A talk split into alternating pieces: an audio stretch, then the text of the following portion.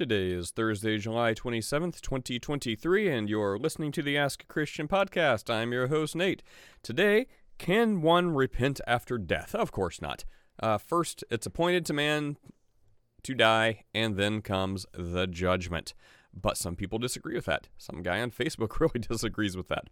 Anyway, biblically speaking, no. Um, you make your decisions, your choices. You decide what you're going to do on this side of life, and you're done. That's it. No takebacks. Whatever you do here, um, you don't get to repent of that later afterwards. Um, so be on the right side of things here and be on the right side of things there. Um, okay, and then we talk about censorship. Maybe censorship's what we talk about first. I think it is. My my woes with godless LinkedIn. Uh, apparently, they have an aversion to crosses. Um, anyways, so hear about that.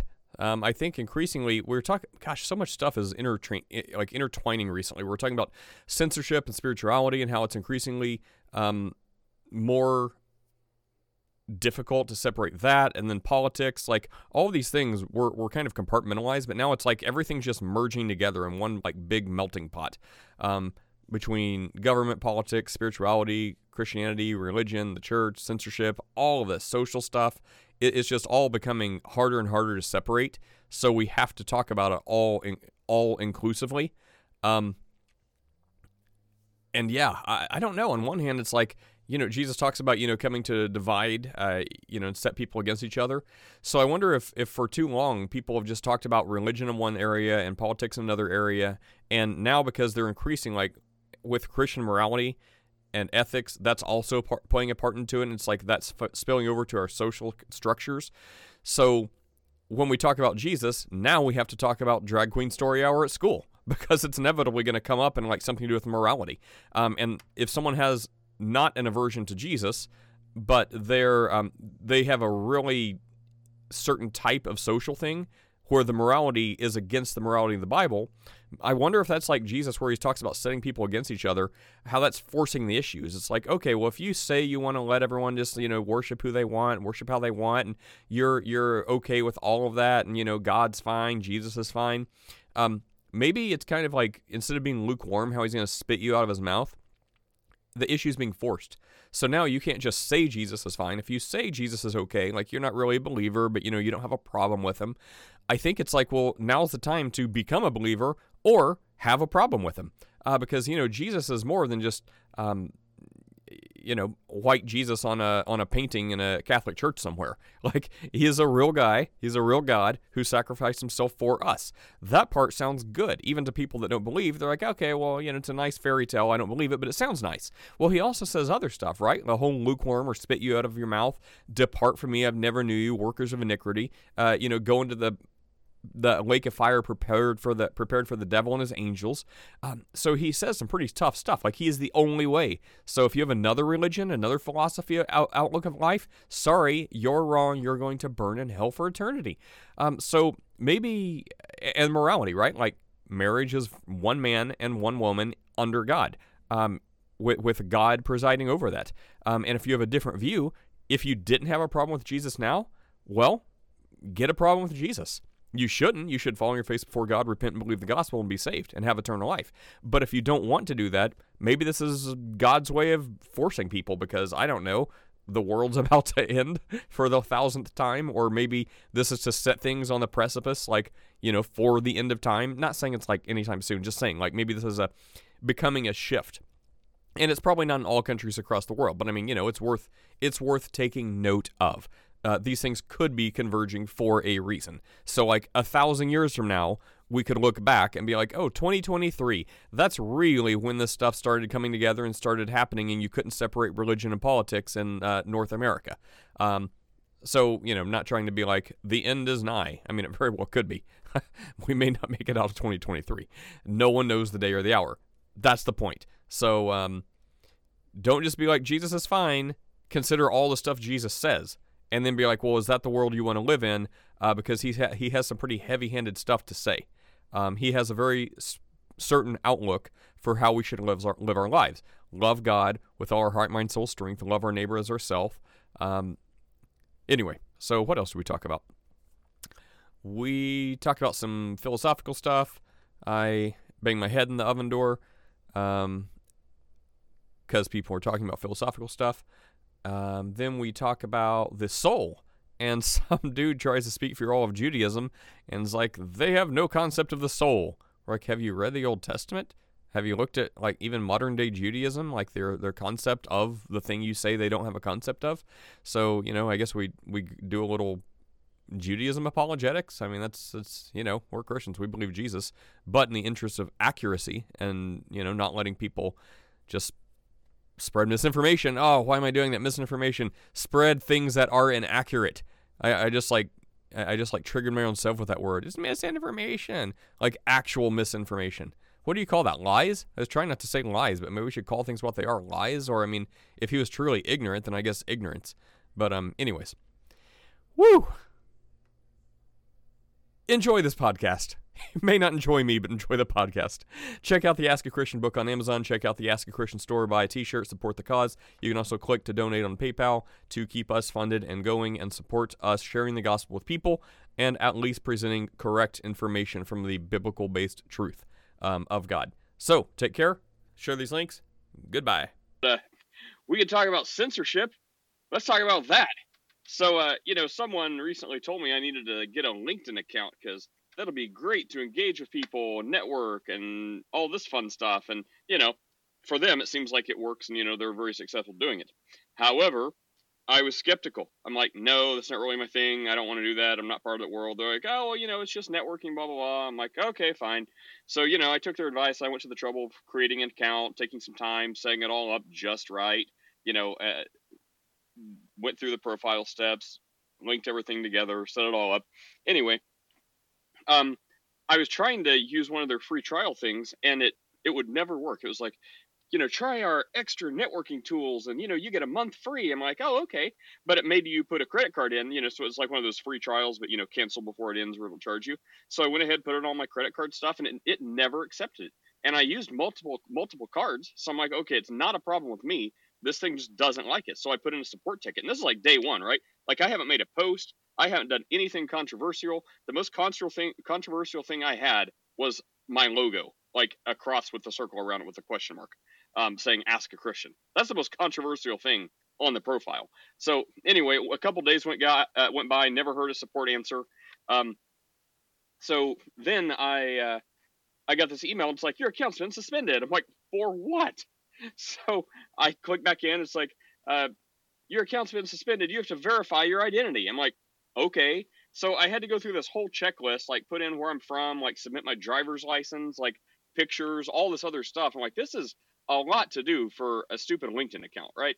So, um, anyways, I, I do that. I jump through their hoops, and then the uh, the next day, um, or, or no, uh, it was all fine for like another week, and I I didn't do anything. I never post there. I never use use the thing, but um, anyway, so uh, about the next week, my podcast platform allows me to automatically distribute my podcast. Uh, you know, like just it sends a link like a post to like Facebook and some of these other places.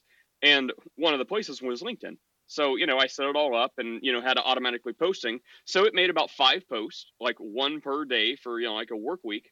And yesterday uh, evening, I'm like, you know, I haven't heard anything from LinkedIn. So I was looking at my platform on my uh, pod hosting thing and it said it was disabled. I'm like, well, why? And it's like, your authentication failed. So I, I went to LinkedIn. It's like, oh, your account's been suspended. And about that time, I got an email saying, you violated our terms of service. Uh, you have to verify your identity. So I did the driver's license again and uh, it came back. Well, I, I, guess that was a couple days before. Um, so last night is when the resolution came about the time I found out that it was disabled. And it's like, you violated our terms of service repeatedly. Your account's been permanently suspended. I'm like, what the heck did I possibly do? And it's not to mention that, you know, you have to navigate a sea of rainbows over there. So like everything is like LGBTPS, like everywhere you look. But that shouldn't affect me because I ignored it. I didn't post. The only post I did, I'm, I'm talking too long, was auto post some links to my podcast. So, such scandalous titles as Mostly Civil Dialogue with a Muslim, The Baptism of Jesus, Church Authority. If God calls you to be a pastor, be a pastor. Women pastors doesn't say anything about it. That's just the title. May, uh, anyway, maybe it says we're all for it. They wouldn't know. Uh, not everything is Protestant. Church Father Rumble, Christianity in Sweden, uh, without livius.org, whatever, remember that conversation? And women pastors again. Why didn't the disciples recognize Jesus? So these are about the only titles it posted for me to get permabanned on LinkedIn. So I'm like, all right, guys, before I think this is like religious persecution, because you see it's a Christian platform with a cross, not just like a Christian business who's like, we value, you know, sort of kind of the Bible, and, you know, we look favorably on religion and call it Christian business. I'm like, what am I supposed to think? Like, I gave you my license. I, you know, added my real profile picture. I didn't, I didn't even post anything. I didn't argue in anyone's anyone's stuff or nothing like that. Anyway, so that's my sob story. So the point is, I think I was talking to someone that instead of like you know all the censorship and pe- people being deplatformed and debanked and all this stuff, I think the answer is you know it's like uh, what when when Rome uh, when Rome was starting to fall, a bunch of Christian communities came out from Rome and like went to the went to the fields and went to the rural areas and started their own like parallel Christian economies. Uh, so they didn't have to like their whole Christian everything. Like they didn't they didn't worry about like how much they could still keep one foot in Rome and also live their lives they just like cut ties and ran. So they didn't have to be part of the debaucherous society. They didn't have to rely on them for food, for wealth, for money, for living. They just brought all their Christian communities out and made like a parallel economy, which is kind of what people are recommending and doing today. And I think that's the answer. So like going forward, man, I mean, it's like, why do I want to try to keep, which I didn't anyways. I just kind of talked into it, but why do I want to keep one foot in in this world where it's like, and again, not not me, right? Like I, I'm not the most supremely persecuted person ever. This is just my experience, and it was lame and I think unjust for no reason. Um, anyways, so the point is, if like you know the new threads that apparently everyone loved for a day and now is leaving and it's falling apart, or you know Twitter where you kind of think it's okay, except every now and then you're like, oh, they got banned for what? I thought Twitter was free now, or like Facebook where it's like, well, I haven't got banned yet. Maybe they're letting us play ball. Like instead of trying to find places who who just allow you to exist there maybe find people who actually encourage you to exist there so i think like you know that's why I, I tried to hedge and i mean you know i have my i have stuff going to like you know BitChute because they're never going to ban anything there. And like you know gab and like legit people that are like yeah this is freedom of speech to the point that it makes people uncomfortable. But we're christians and you know we support god. We love you know god family stuff like that. Um, but you know we're going to allow like freedom of speech as long as you know there's like some limits. The, that's the point. Anyway, so maybe we need to look for people like us, um, rather than just people who will be okay with us. There we go. That's all I got. What do you guys think of that?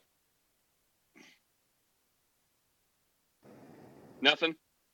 I'll keep going. Censorship. uh, I'm, I'm, gonna have to talk quick because I know if I go give you get airspace, it's gonna sound loud, sound real loud. Censorship on any basis. Uh, LinkedIn is a for is for social media. I have a LinkedIn account, and no one has ever tried to do that to me. I wonder why. What the heck is that? When when my wife gets close too close to the line, but because oh. we got tra- we got road construction going on, so we can't help. We got to ride a little closer to the line than than normal. Oh, that's why that was. Uh huh. So you hear you, you hear you hearing that little sound. It's the buzzer that goes off. It's a warning buzzer. We well, I got to stop now because we really got to hear it now. yeah, that's that was the craziest thing. What about you, Chris? What's your thoughts on that? I'm at the diner. At the diner, of course, you're at the diner. Michael, thank you for uh, saving us. We've Missed you the last couple days. Hope all is well.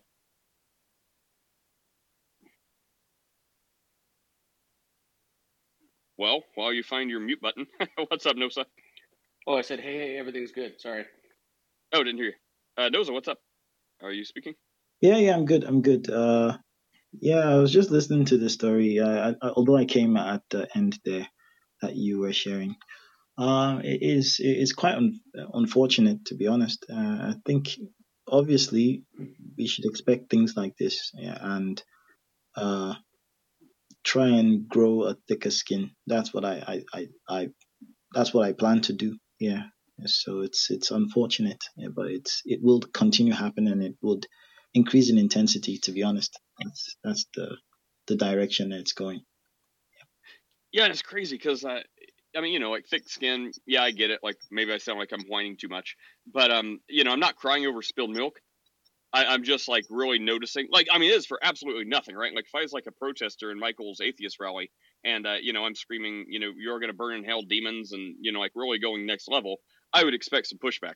But when I just like set up a Christian profile, and uh, it's like you violated terms of service repeatedly, I'm like, for what? Um, anyway, that just kind of blindsided me. So I don't know if there's just someone that's like saw a cross and they started like burning and they're like, oh no, I'm gonna melt if I don't get rid of this guy. I mean, I can't be the only one with a cross on the, on their profile, so I, I don't know what their deal is. Um, but anyway, yeah. So it's uh, crazy, very very crazy. But uh, the, the, I think one of your solutions there, or the solution or suggestion you gave, that uh, maybe you we may need to um, get uh, I mean put, use some uh, I'll say widely accepted word like some safe space. Yeah, I'll use that word, safe space, where you're with people who understand you and who are happy to to to, to accept you. I, I think that is good, but I would still suggest that the place that we are needed most is still the place where we are not accepted. To be honest, I think the place we need it where we're needed most is the place where we're one of the least.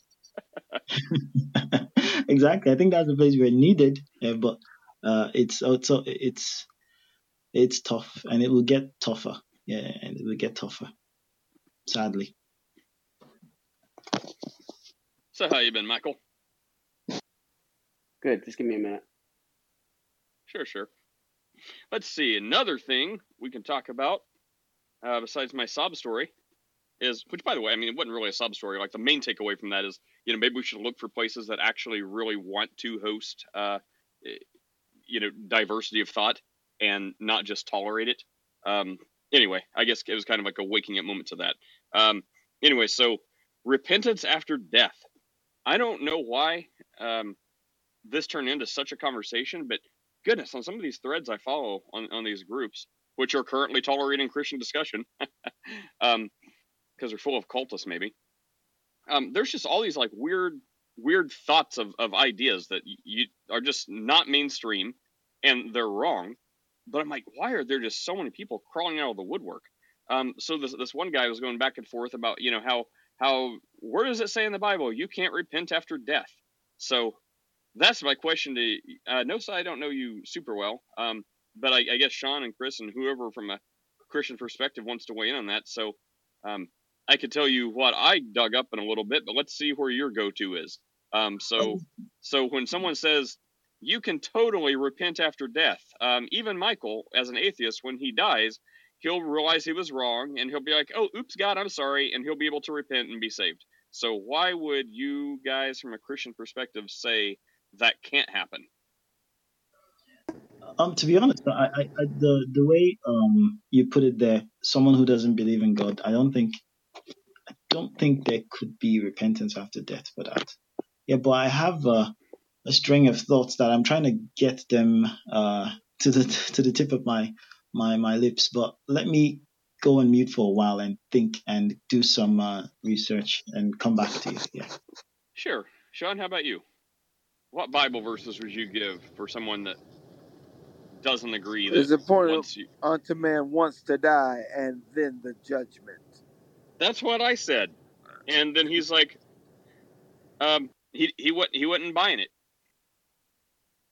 because he's like, well, yeah, the judgment, but it doesn't say that you can't repent before the judgment. I'm like, dude, it's just it's implied so much. I mean, like, how do you how do you not get that? He's like, how do you get that? I'm like, the whole Bible. He's like, fine, that's my answer too. yes, Chris. Hebrews nine twenty seven. Hebrews nine twenty seven. Well, let me look that up. While I look that up, like you know, I was pointing to all the ones about you know the lake of fire is eternal and stuff like that. And, you know, you you're not getting out of hell. Um, meaning, like, the clear implication, as if what Sean said wasn't enough. Like once you're there, there's no oops let, let me get a do-over card. Like you're you're there forever. Like forever means forever, and if forever means forever, there's no chance to repent. of forever. Uh, what did he say? Hebrews nine. Uh, what was it, Chris? Twenty-seven. Nine. Hebrews nine twenty-seven. Oh, I'm already. Oh, that's what we talked about yesterday. I'm still bookmarked there. Oh yeah, that's what we all said. That's why I'm bookmarked there. Yeah, it's a point. Yeah, we, we both said that. Justice is appointed for man once to die, and after that comes the judgment. And yeah, and I mean, I was trying to just like go the extra mile because I don't know. I guess like whatever. But yeah, he he wasn't buying that. He's like, well, yeah, but after you die, if if there's a judgment, um, you could be able to repent between there. Yeah, so I get, I guess that we'll just let that go. I mean, that's kind of like show me where Jesus is God. It's like here's where Jesus is God all through the Bible. They're like, no, that's not right. I'm like, all right, well, live your own life. Yes, Michael. Yeah, that kind of just like even to, to me just kind of looks like a you're trying to make you know that's the ultimate kind of like glass half full perspective. Um, I was just thinking kind of off the top of my head. I can't think of anything from the Bible that says anything silly like that. Um, but it, but to me, it just kind of but to me, it just kind of this will sound harsher than I mean it to, but I've been away from you guys for a few days, so my perhaps my my helmet of charity plus five is is uh, dim somewhat. It just kind of reeks of the the ultimate carrot and stick, right? Um, and so like th- like this is the kind of thing, and I get asked this question a fair bit. You know, like you know, what are you going to do? Like, it's not something like it doesn't enter my realm of like my stream of consciousness. I don't spend any time thinking about it, um, because there's nothing I can do to help with what, and we've talked about this a billion times, Nate, of what I'm convinced of versus what I'm not convinced of. Um, and so I just kind of go on with my life, and that's the best. That's the best that I can do. It, it, it is, it, but yeah, I do think it's kind of funny when people think about, oh, you know, you know, repenting after death just kind of seems funny to me. Hello, Josh. Yesterday you were invoked. Uh, you, you, and Mrs. Bowen. I'm not sure if she's a doctor as well, but um, the question someone brought up was about Egyptologists and how um, how do why do Christians still believe in the Exodus when uh, sort of quote um, Egyptologists uh, have a consensus that it or no no before consensus they said it was provable that that it did not happen, and I'm like well so, you know, a quick little search will say that apparently there is no consensus. It is a hotly contested debate still. So, you know, surely there's some Bible Bible person out there that's like, yes, I totally prove the Exodus happened, and no one agrees with him. And there's probably some Egyptologist out there who's like, yes, I've totally proved it did not happen, and people are disagreeing with him. So I'm sure there are people that make claims of proof and disproof, but it seems like amongst the wider culture of Egyptologists, there is not a definitive consensus. Anyway, so he said that I, I guess he's like he brought up you. I'm like, oh, he's not here. I wish he was here. But uh, you know, Dr. Bowen's wife had someone they were interviewing who was an Egyptologist, and he's like, uh, and and they told her that there was a consensus that it did not happen. I'm like, okay, well, I mean, if this is just someone she's interviewing, is it possible that this was not the most honest interviewee, or did they think there was a consensus around their group, or you know, there's lots of possibilities besides someone told you something and it's absolute truth. Anyway, but you were you're you were invoked. So do you have anything to yeah. Yeah, well that's I guess that's cool. um I I guess probably well, I, don't, I don't know who it was, but um like when we talk about when people talk about consensus in that context, like they're talking about um, sort of subject matter experts in that field. So there, like, there are certainly scholars that will argue for the at least the general historical veracity of the, the biblical account of the Exodus. So people like Kenneth Kitchen, James Hoffmeier, David Falk. Um, and these are, you know, well trained Egyptologists. Um, but like certainly the vast majority uh, of biblical scholars, archaeologists, Egyptologists, um, you know, or, or I, I, think what would make up the consensus would say, yeah, like, was there, you know, some historical kernel or something? Maybe, uh, but the way that the biblical texts portray it, uh, that it, it didn't happen that way. There is a there's there's always a book that I recommend in this context, and then I'll you know, but um, and I always mess up the title, but it's something like the Exodus and a transdisciplinary approach, something like that. And there's an article in there, or one of the contributions is by uh, a guy named Lawrence Geraty, and he basically does a sort of a meta analysis of all the different positions that subject matter experts in the field hold. Um, and so, I mean, it speaks directly directly to that. But yeah, I mean, like there are obviously evangelical scholars that would, you know, like again, like the three I said, that would say, no, no, it's you know, it's it's at least generally historically reliable. Well, that is a fair and thought out position. I always appreciate your uh, contributions. And I, I, do, you know, I do get a little nervous when people say consensus. Well, I mean, you know, nervous, skeptical, wary. See, I don't blind faith uh, with blind faith believe people. But you know, like again, we've got examples recently of people talking about the consensus, the scientific consensus of this matter, of this matter, and then you found out, well, the way they got their consensus is all the people of dissenting views, they just kicked them out of their circle. So now they have a unanimous consensus. I'm like, now something's wrong with this picture. I understand that's not the way it always is done, but I mean, you know, it's not like you know people in the scientific community like I don't know people. I mean, maybe at one time they've earned themselves like a place on a pedestal because um, these have been like very noble, um, you know, seekers of truth and things like that, and like did method methodological science, you know, the proper way and and limited their bias. But I mean, they need to earn their way back up there because there have been so many people um, recently that that is not the case, and it's like people still hold them in high regard. So I mean, I, I think it's more proper to hold the scientific method in proper regard and high regard, um, you know, because it's the best we have for natural stuff. But we really need to keep the people who do this under like the the strictest of microscopes. Um, so while there may not be an issue inherently with the scientific method or or that, uh, you know, people are not perfect, and people can you know have all kinds of bias and let that creep in for any amount of just idiocy or nefarious things. So I mean, I guess that's your more your no speech for today. Um, maybe science is cool, but keep these scientists under a tight microscope you know that's re- it's really interesting right? Like does it, it's one of the things oh sorry chris. Um one of the things that i was thinking about is you know it's like does everybody eh, this is an interesting kind of like you know question right? So does everybody deserve a seat at the table right? So like you know we, we don't take people who say the earth is flat seriously right? Like we just don't because it's ridiculous right so you know, so I think when like when when Josh is talking about you know the consensus of, of stuff like that, you know, it's like you will you know like will you find dissenting opinions? Yes, you'll find dissenting opinions in the scientific community, or maybe not the scientific community, but you'll find you know dissenting opinions where people will say the Earth is flat, right? Uh, uh, not everybody deserves a seat at the table, in my humble opinion. Well, I would agree to that, but it's going to be subjective. And how do you how do you determine what is like uh, uh, you know, what is a dissenting opinion that has potential validity that should have a seat at the table versus what is so insane that it should not. And you know, therein, I mean, the group of people in the majority um, are probably going to be the ones that you know have the heaviest hand in deciding that.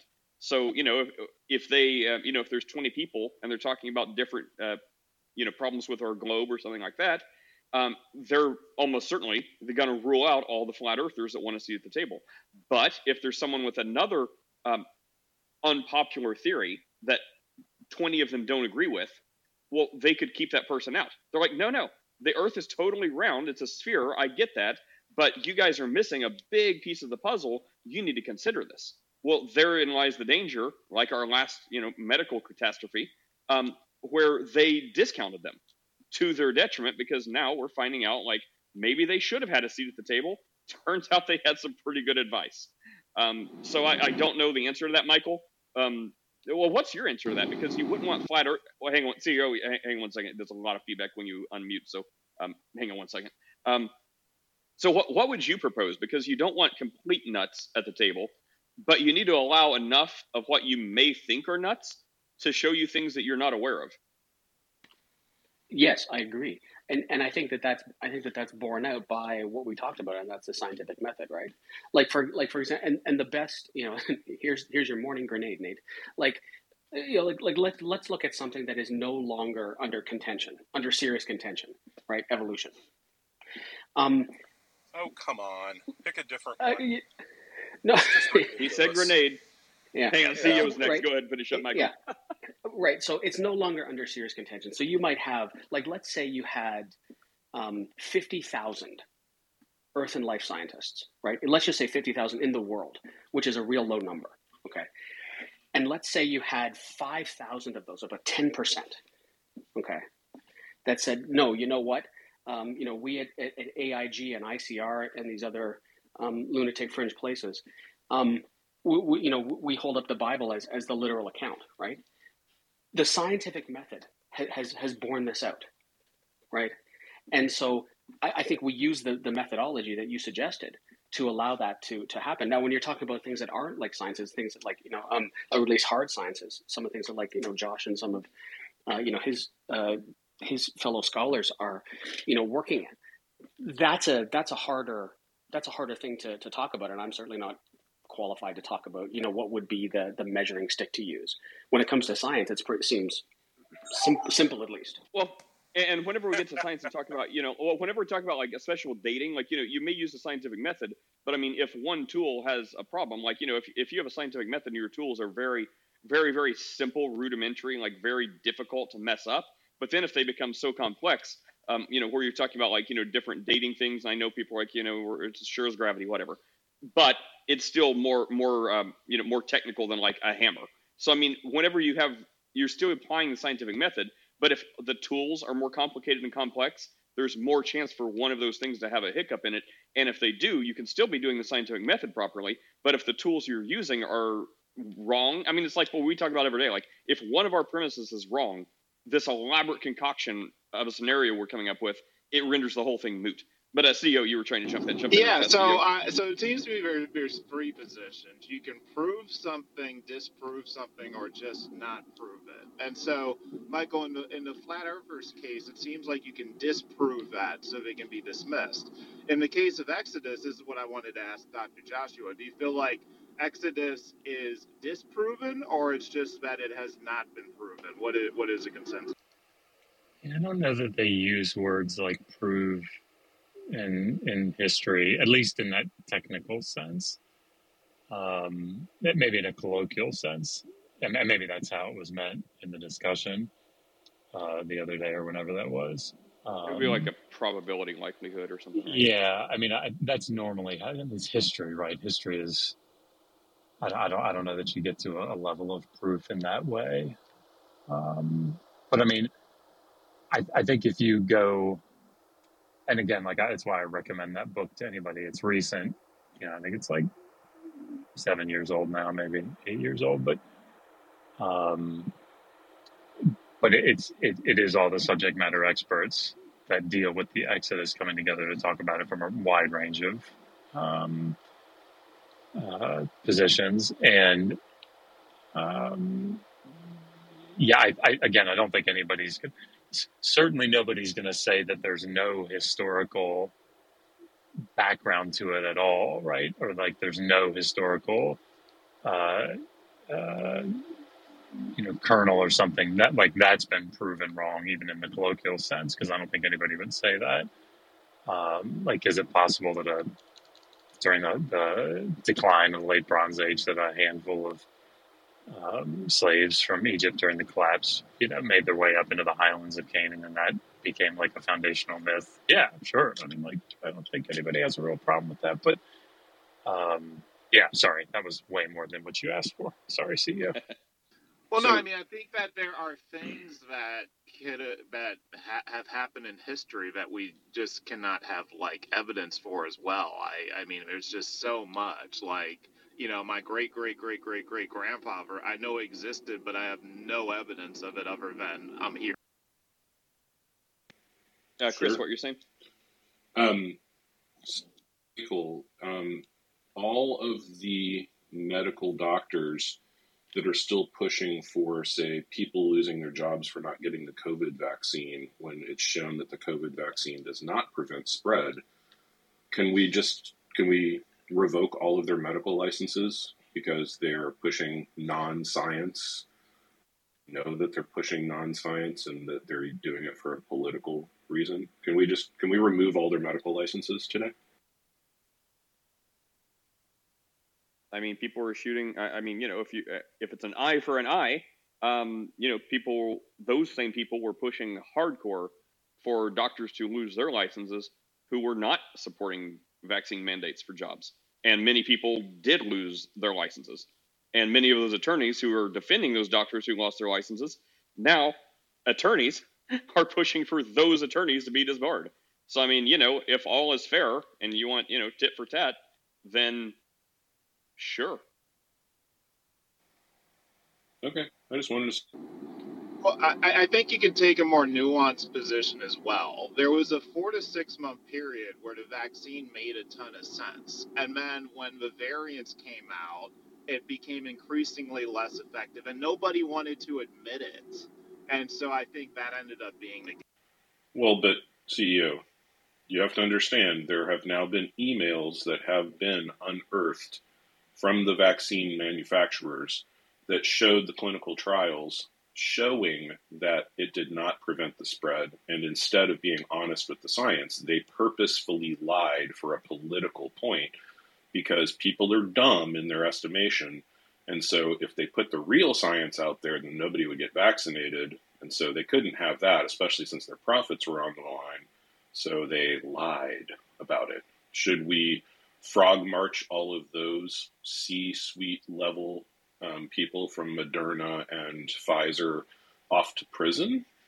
Like, well, what well, should what yes, should our response we be? We should, but we're immune from it, right? They signed something legally that prevents them from being prosecuted. So that was part of the agreement. And I get it because they were doing risky, fast science. So it was smart for them to identify themselves, and the government went along with it because the alternative is no vaccine. So I think it, it's very imperfect, but you you were choosing between two bads. You weren't choosing between good and bad. Well, CEO, you definitely have the take of the absolute most, like Michael's charitability plus a million. Like that response, um, while valid, that is the most glass half full. You have the utmost faith in the pure motives of these people. Um, some would call that wildly naive, but I mean, you know, it's still valid. So, like, that is the take I would expect from someone that has the utmost belief that these people were doing everything out of their goodness of their heart for the right reasons and just things were unfortunate. Um, I, I don't share that belief and I don't think a lot of people do, but um, that is thanks for sharing. Well, I, I So think, what about I- I- hospital I, don't, I don't think administrators? you would argue that the majority of people that were involved in creating the vaccine were doing it for good reasons. If you want to say there were some bad executives, yeah, sure, okay. So but what like, about what about the I think, I hospital think I'm speaking the executives? majority. What about the hospital executives that knew this? Um, that we again have evidence that they knew this from their own emails, and yet they pushed the vaccine mandate so hard in their hospitals that they fired people. Should those people go to prison? I think About a, about a have- thousand I- hospital I- I think- administrators should they go to prison? So I think in those cases you have really good civil you have civil remedies for that. So I'm wondering what is being approached there, but it seems like you could have really good civil remedy there.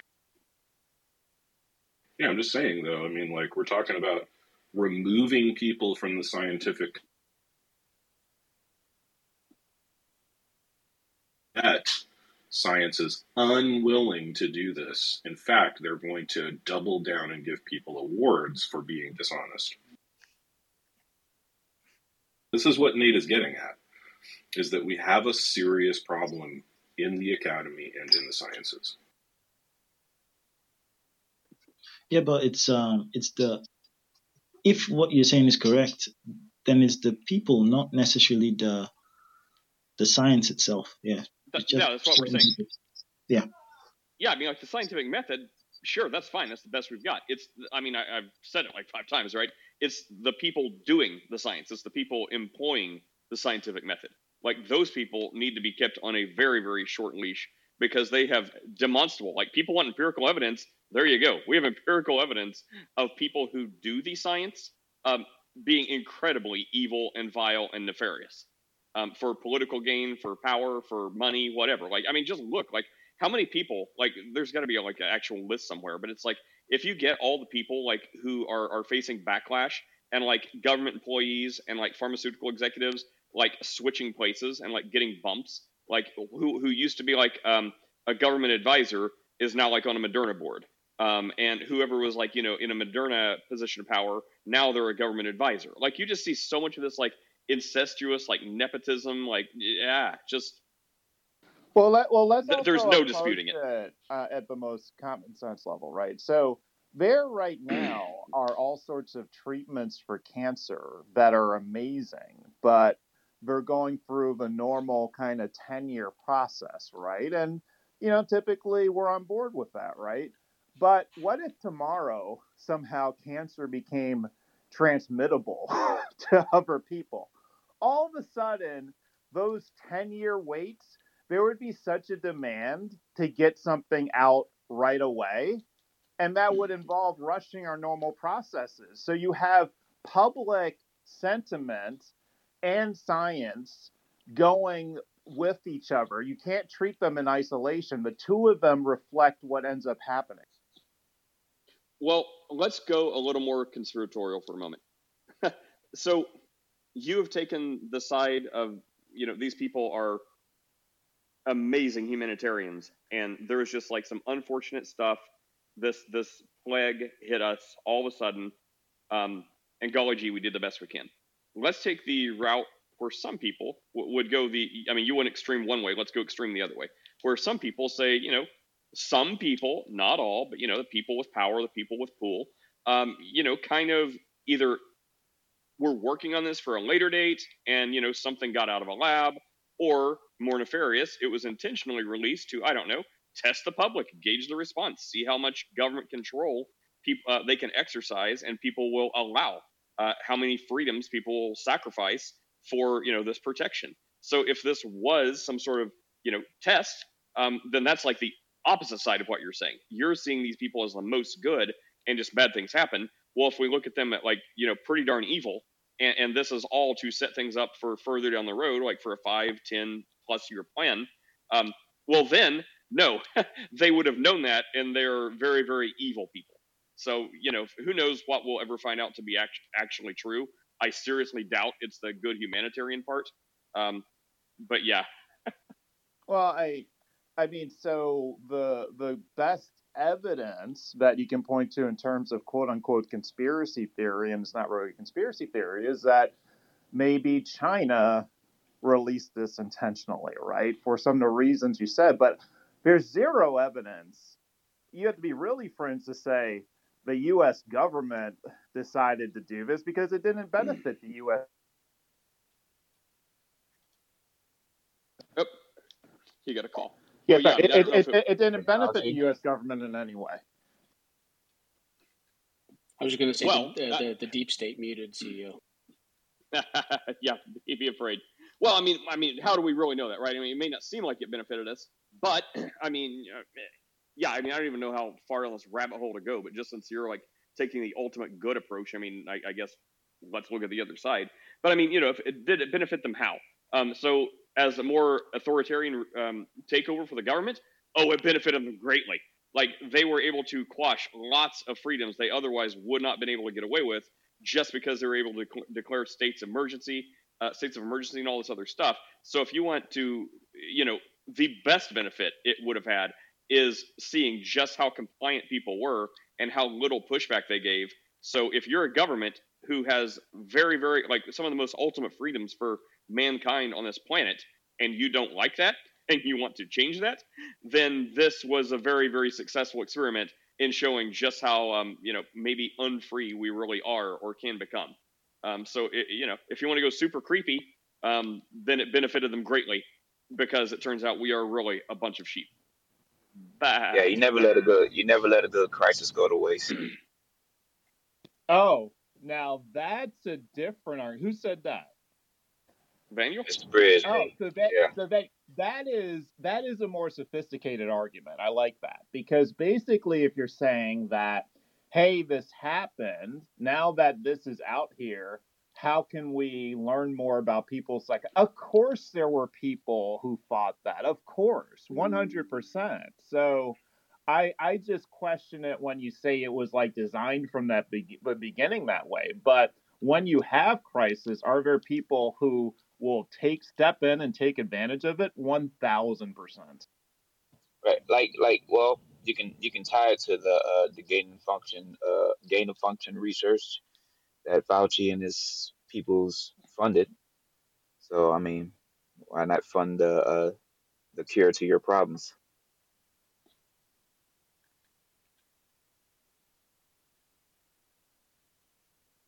Are, are we done? Do, does does no one have an appetite for this? All right. Uh, Jesus is Lord. Christ is King. Michael, welcome back. Hey, hey. Um, All right. How did how did that uh, how did the um,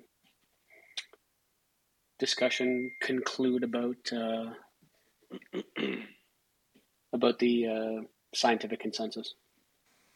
I think the conclusion is that it's impossible for someone with an atheist worldview to do proper science. Oh right, okay.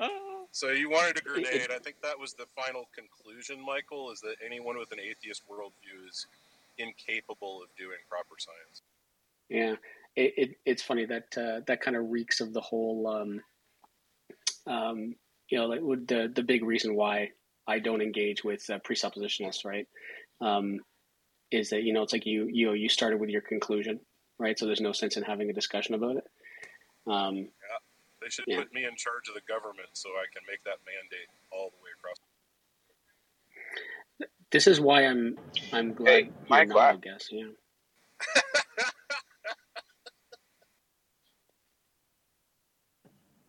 Would you classify yourself as a materialist? All there is is the material. Um, so I don't I don't spend a ton of time thinking about philosophy. Uh, the little bit that I have, I have I know just about enough philosophy to get myself into trouble. Uh, the little bit of time I do spend looking at it, um, if I if I was kind of shoehorned into like you know somebody puts a gun in my head and says you know you know what metaphysic do you uh, you know do you uh, adhere to? Uh, I would say it's probably naturalism. So yeah, I think at, at the root, at the breaking it down to the lowest common denominator, it's all natural stuff. So, um, I, I guess w- would you consider the like the abstract world, like logic and things like that, to be part of the natural world? Well, yeah, because if you look at, and this we're getting into a little bit that I do know, right? If you look at the SEP, uh, the SEP's um, uh, uh, definition of logic, uh, logic is identified as a formal language invented by people. So, uh, yeah, it's still, I would say that the logic, which is just descriptive, right, um, is uh, is still made up of the natural. I love So, uh, philosophy so much. Can we please talk about I it? love it. Sure, kidding, I uh, it. got you. I know. nah, because Go ahead, Vengel. yeah, because you have certain preconditions of intelligibility, things that you have to assume that is true before you can even start working out the other facts. You know, but these things seems to pre-exist or before. It's like we're, we're born into this world where there's a system that we're following that exists in the abstract, but it's I, I haven't found an argument that's compelling to say that logic that uh, is, which exists objectively from us is part of the material world. Like we all using the same measurement or system of measurement that exists beyond us. And I can understand you can have your own logic, but it's like when, when we look at life, we're all you know using certain mathematical equations that we just believe will work every single time that we apply them.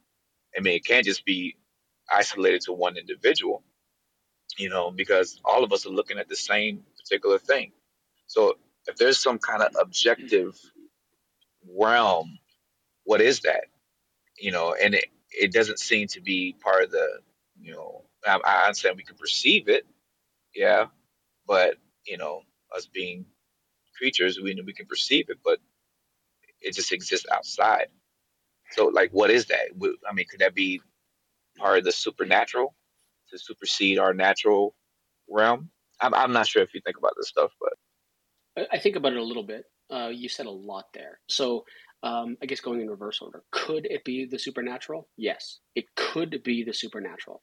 Uh, unfortunately, we have no way of testing that. We like we we have no way of identifying or testing supernatural causation at all. Period. Full stop. Um, when people say they can, they're just making it up. Um, and so, you know, but you also said a few interesting things there. And before I kind of go into it a little bit more, before Nate shoots himself in the face, um, I, I, need to know the the one definition I kind of need to know is when you say the word objective, how are you defining that?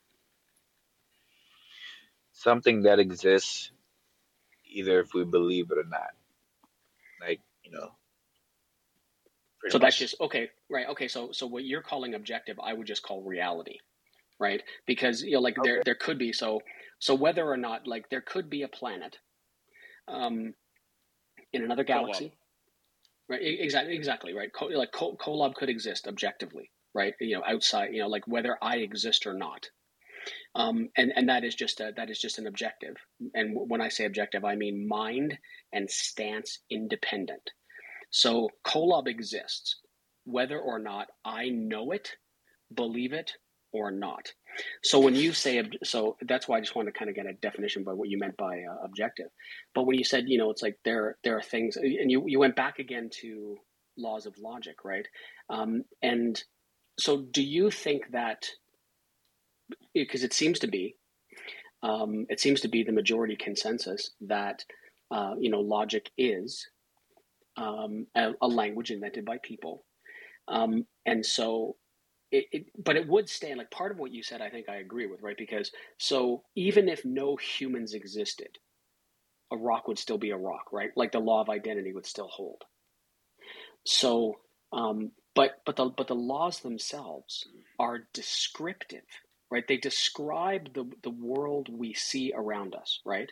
So, like like uh, gravitational theory, describes the phenomena of gravity that we experience right and it, it, doesn't matter how we like how we choose to to write those theories out it doesn't change the the, the reality that we experience as being you know gravitational theory right the germ theory of disease is what it is regardless of our interacting with it or anything else like that so um, and then you said something really interesting that you know could it exist without you know in like kind of anything at all? And i'm like yeah it can including without your god. Like it, it still exists regardless. Um, yeah. just a quick response to that. Um, sure. I, I would say that there there's there's two two two separate things we're looking at, two separate categories that I see that seem to be conflated, like the material universe and the conceptual realm of things. So when I when I think of logic and the the fact that we're able to perceive logic, you know, it seems to be a product of a mind because it's orderly, you know, or, or else how would we define what order is? Unless it's, it's, it's, it, it it would seem like you see these patterns, and you know when when you when you witness these patterns, you already would assume that patterns are a product of of a mind. Like I guess for example that you probably heard about a thousand times from, you know, Theozory, you know, whatever it is, like, you know, if you walk into a beach, you know, or matter of fact, you walk into a museum and you see all these work of arts, you're gonna be like, man, look at this big explosion. You know, you are you automatically assume there's an intellect and there's a mind associated with that. I mean, it's like it's by default. It's like one of those things that you cannot not believe, or you can. Well, I say two double negatives, whatever. you automatically assume because you see these patterns that it is a product of a mind. And so now when we look at logic in the orderly fashion and so on and so forth, it it doesn't I don't know how not to see that as a product of a mind, a rational being versus just randomness. You know, that'd be kind of like the opposite of rationality. It's like are you are you following kind of where I'm going with it? I'm, yeah, I'm, no, I'm yeah, I, I, understand. No, I, I do understand what you're saying, and you said a few interesting things there. So the first thing, you know, about like seeing design, right? That so that's known as the watchmaker argument. Um, and then you know, and then and, and I'm sorry because I'm not just trying to toss out, oh, you know, that's just fallacious thinking because you know I think you know, we, I, I I understand, I understand you're coming in from a good faith position and you're just trying to have a you know conversation. So I get that, right? But you know, kind of mixed in with the watchmaker argument is you know is a argument for incredulity. Like you know, I can't understand how. Well, I don't understand how they do double lung transplants, but doctors are still able to do it, regardless of my inability to understand the process involved in that, right? That doesn't mean that the process isn't valid or isn't doable, right?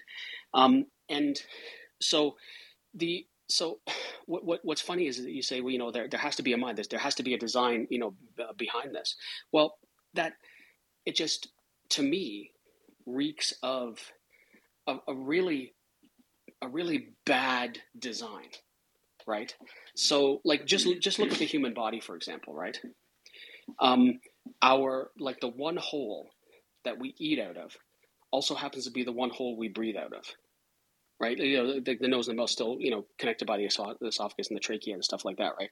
Um you know and I think it's something like there was a statistic where something like 3,500 kids a year in the United States alone choke on choke to death on by eating from eating hot dogs, right? Because this the diameter of a hot dog is is just about the same size as the as the trachea for for young children.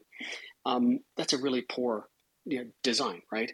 You know, we have like there's there's just there's so much about our body in, in and of itself, right?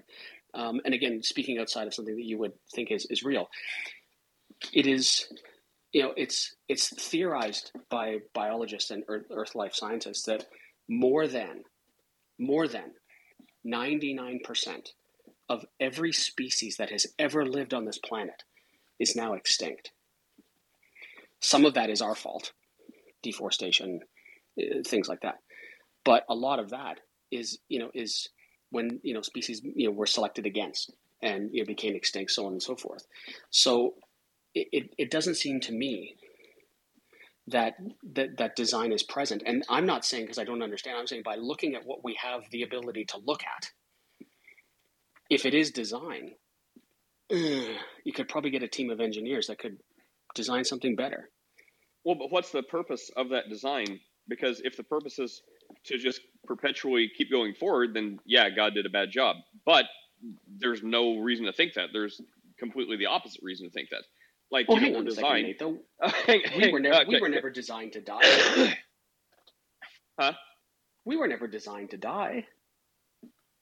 No, specifically, like everything you read in the Bible, it's appointed to man once to die. We just talked about that, like Ecclesiastes. Like you know, there's a time for everything, for death, for war, for life. Like so, I mean, yeah, like it, Hebrews nine twenty seven. Like it's appointed to man once to die, then the judgment. So yeah, we were never designed in in these bodies us, animals, everything to just live forever. Otherwise, we would have like destroyed ourselves because it would have been, you know, there would have been way too much stuff on the planet. Like you said, 99% of everything to ever lived has died. Um, if that were true, um, it would still be, tr- even if there was a better design, those stats would still be true because there would be so much overcrowding that you would end up with the same statistics, even if everyone was designed amazing, because there wouldn't be room for everyone. Um, anyway, but from from the Christian perspective, yeah, I mean, life is temporal. So like the thing that keeps existing is the eternity we keep talking about. Um, you know, these spiritual, resurrected, glorified bodies. Um, but I, I do want to say because there's other people who've been patiently waiting. Oh, yeah, for sure. Um, I've been Daniel. Uh, uh, uh, that's okay. But Daniel, as a Christian brother, and Michael, as someone who espouses themselves a good moral atheist without the belief in a god or gods, um, holding you to that, please let this conversation go. oh, that's no, it was just. It, it, it, I'm dying it, it, it, wasn't it wasn't even the jab at um you know at Mike because I you know I like I to understand it, I, like I never took it that way. Yeah, yeah. So yeah, because I, I, it wasn't you know it wasn't even meant to cause any type of division or anything like that because I, I oh no no I was I was like half serious half joking because I hate these conversations they just make me die oh. inside. Um, which I have a feeling Tyler came up just to join this conversation. So let me, let me get through the other people who've been waiting, and uh, if that's where you guys want to go, then I'll just go make myself some food or something. You guys can have at it. But um, Konstantin, what's up? Hi guys, yeah, you invited me up. I, I don't have anything to say, so I'll, I'll pass for now. Oh, okay. Thanks, thanks, a lot. I appreciate it. Sure, sure. Uh, Carletta, James, what's up? Hey, how's it going? Just enjoying the chat. It's awesome. Are you? Okay, I'm the odd one out. All right, philosophize away. Do we exist? Hell yeah. So Nate, Nate, there was something yes. you said um, uh, that that I, I agreed because you you for for for you to say that something is a better design, you would have to assume the intent of the design in the first place. So if if if you think the intent was to to do this and it doesn't meet that, then obviously it's a bad design. But if that's not what the original creator's intent was in the in the beginning for the specific design, you can't really draw those conclusions unless you understand the intent. So I'm I'm assuming that you're assuming this is what the intent of the Christian God per se was supposed to do, and he just didn't do it right. Is is that what you're saying? Uh, that was to Michael. I mean, it sounds like he was saying that right until recently, Michael, with with all the Bible verses that would speak to the otherwise. Like I, I think, um, correct me if I'm wrong, Michael, wasn't your wasn't your assumption for the you know the watchmaker argument or whatever we're talking about be that if God designed us, He did a bad job because a team of MIT people could do a better job. Therefore, if God exists, if God designed us, He's bad at His job. But then you know the intent of the design was to be fleeting and temporal anyway. Oh no, sorry. Yeah, yes, yeah. So that like the yeah, those are those are two separate arguments. Right? Like the watchmaker is you know where Vanya was talking about how he sees design and everything, right? Yeah. So You know, so that's it. you know, yeah. So that's you know, it's like a you know a, a beach of watches next to an ocean of watches on a planet of watches, right? Right. You know, every, everything being designed, um, and you know, and, and it's just that that to me, um, that to me seems fairly nonsensical, right? Just just from the just from the excess, like from the pure excess of it all, right? Um, like I've heard, uh, and and then he uh, he also said something interesting about you know us you know living in a place you know and, and existing in a place that's you know kind of just right for us, right? Um, Lawrence Krauss said something interesting about this in a, a talk a bunch of years ago. He said he said it's not surprising that we find ourselves existing somewhere where we could exist. What would really be something is if we found ourselves existing in a place that that wouldn't support our life, right? So so it, like it, and it would be I think it would be a knockdown drag out um, or I think it would know, a, a knockout argument for a theistic perspective. If we like if if we were able to breathe um, just it just take a deep uh, in uh, you know inhale on the surface of Venus, that would really be something because we can't do that. But to find ourselves living on a place where that, that supports the, the you know that's you know uh, come about in a way that supports life doesn't seem that extraordinary. Well, but that would shift things because if you could if you could exist on Venus where you would not be able to exist, but you exist, well, you exist. So now you can exist on Venus, and you can say, okay, well, now under the pressure of you know 10 billion suns. Okay, well, if you can do that, or you could, or you shouldn't be able to do that. Well, okay, now you exist under the pressure of 10 billion suns, so now you can exist under the pressure. So like you can keep moving that. So like if you keep following that a, a few integrations down the road, now people are you know squeezed into diamonds and breathing sulfuric acid, um, thinking if there was really a creator that designed us somewhere to exist where we couldn't exist. so I mean, you could just like keep getting more and more absurd, right? So as long as you can exist there, well, you can exist there. So I mean, what if you know this? Um, you know, the carbon. I, mean, what like the the atmosphere is like one. Per, I, I I forget the stats, but I mean, it's increasingly getting more and more hostile to life, like harder and harder to exist because we're losing atmosphere and things like that.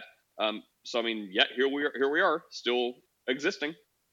Yeah, and, and you know that's an interesting point. Yeah, and, and you you kind of actually you, you kind of actually um, illustrated the point well. You know, like existing somewhere where we can, but and, and but that's really interesting, right? So, um, if you know, quote unquote, you know, designed to live here. So, you know, if we were fast forward, right, and the reason things are changing is anthropogenic climate change. Um, you know, so if we fast forward, you know, a thousand years, if somehow we're still here, um, you know, and if we, if if you know, like it's it's possible, I suppose, that our body would adapt to that. But adaptation, at least in, in, fr- from my perspective, would fly in the face of um, of a creation, right? Adaptation would support, um, you know, would support the evolutionary process. No, Well, I mean, depend. uh, Well, I mean, depending on what level. I mean, you know, people like adapt. Like we get bigger hearts if we get on the mountains. We get small, uh, you know, smaller, um, you know, smaller lungs or whatever if we go down from sea level. Uh, so we we adapt. I mean, it takes like three months, and your heart will, you know, adapt to living in a mountainous climate. Um, we're not saying that's a slight against God. I mean, if we grew tails and wings and you know start traveling through the galaxy, um, you may have something there. Uh, but Tyler, uh, jump in here too if you guys want. Yeah, um, I guess I, I kind of like missed the overarching point of the conversation. So y'all were talking about Venus and the harshness of life on this planet. Are we talking about like intelligent design? Yes. Okay. Um, obviously, I believe in intelligent design, or just the notion, really, just the notion of telos. But uh, like making a long drawn out argument, I'm not sure that I could like do that. I can give my inputs and stuff. Um,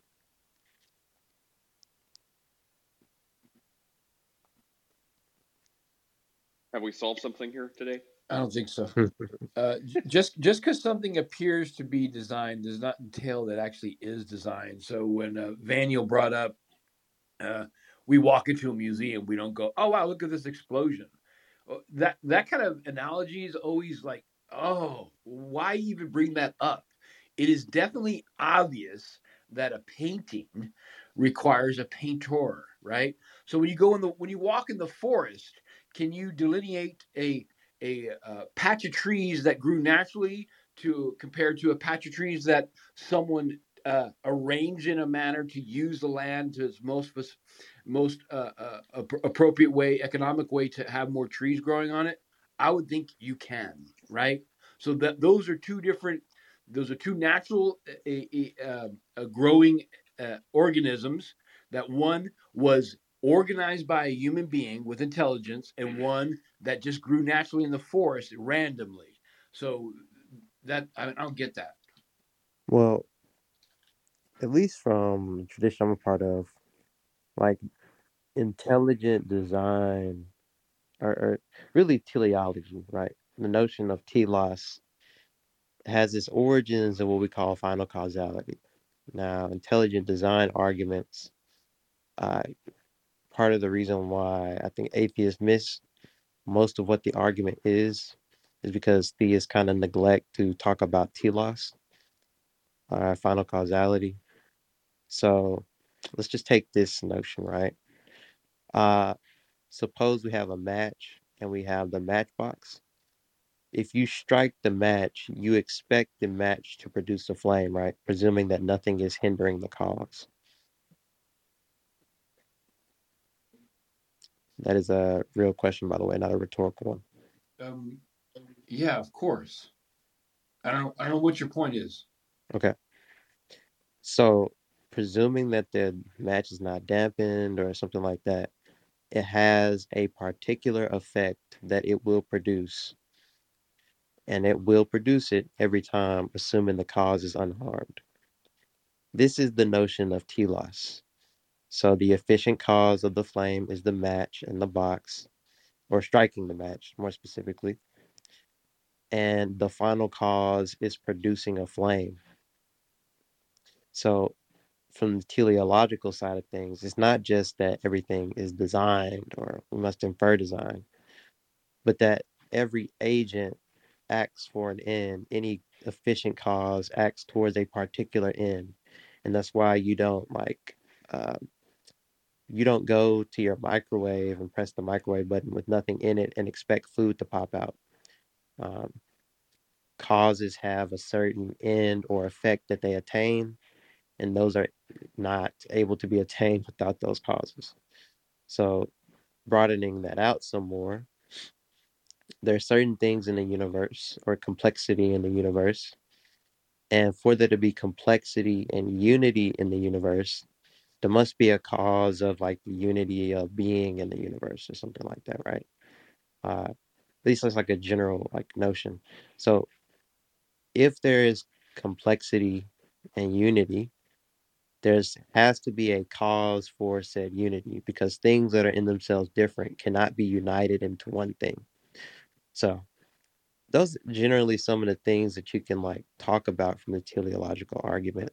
Just the ordering of uh, things that are diverse into something united and how to be disposed towards like a united end. You need a unifier or unifying cause. But Why? Why do you inject there must be something involved in things that are united? well, things that are in themselves different uh, are not going to be united in and of themselves. For example, uh, one example is just the human body. Uh, all the different parts of like the human body in and of themselves are different, but they're united into like a composite, right?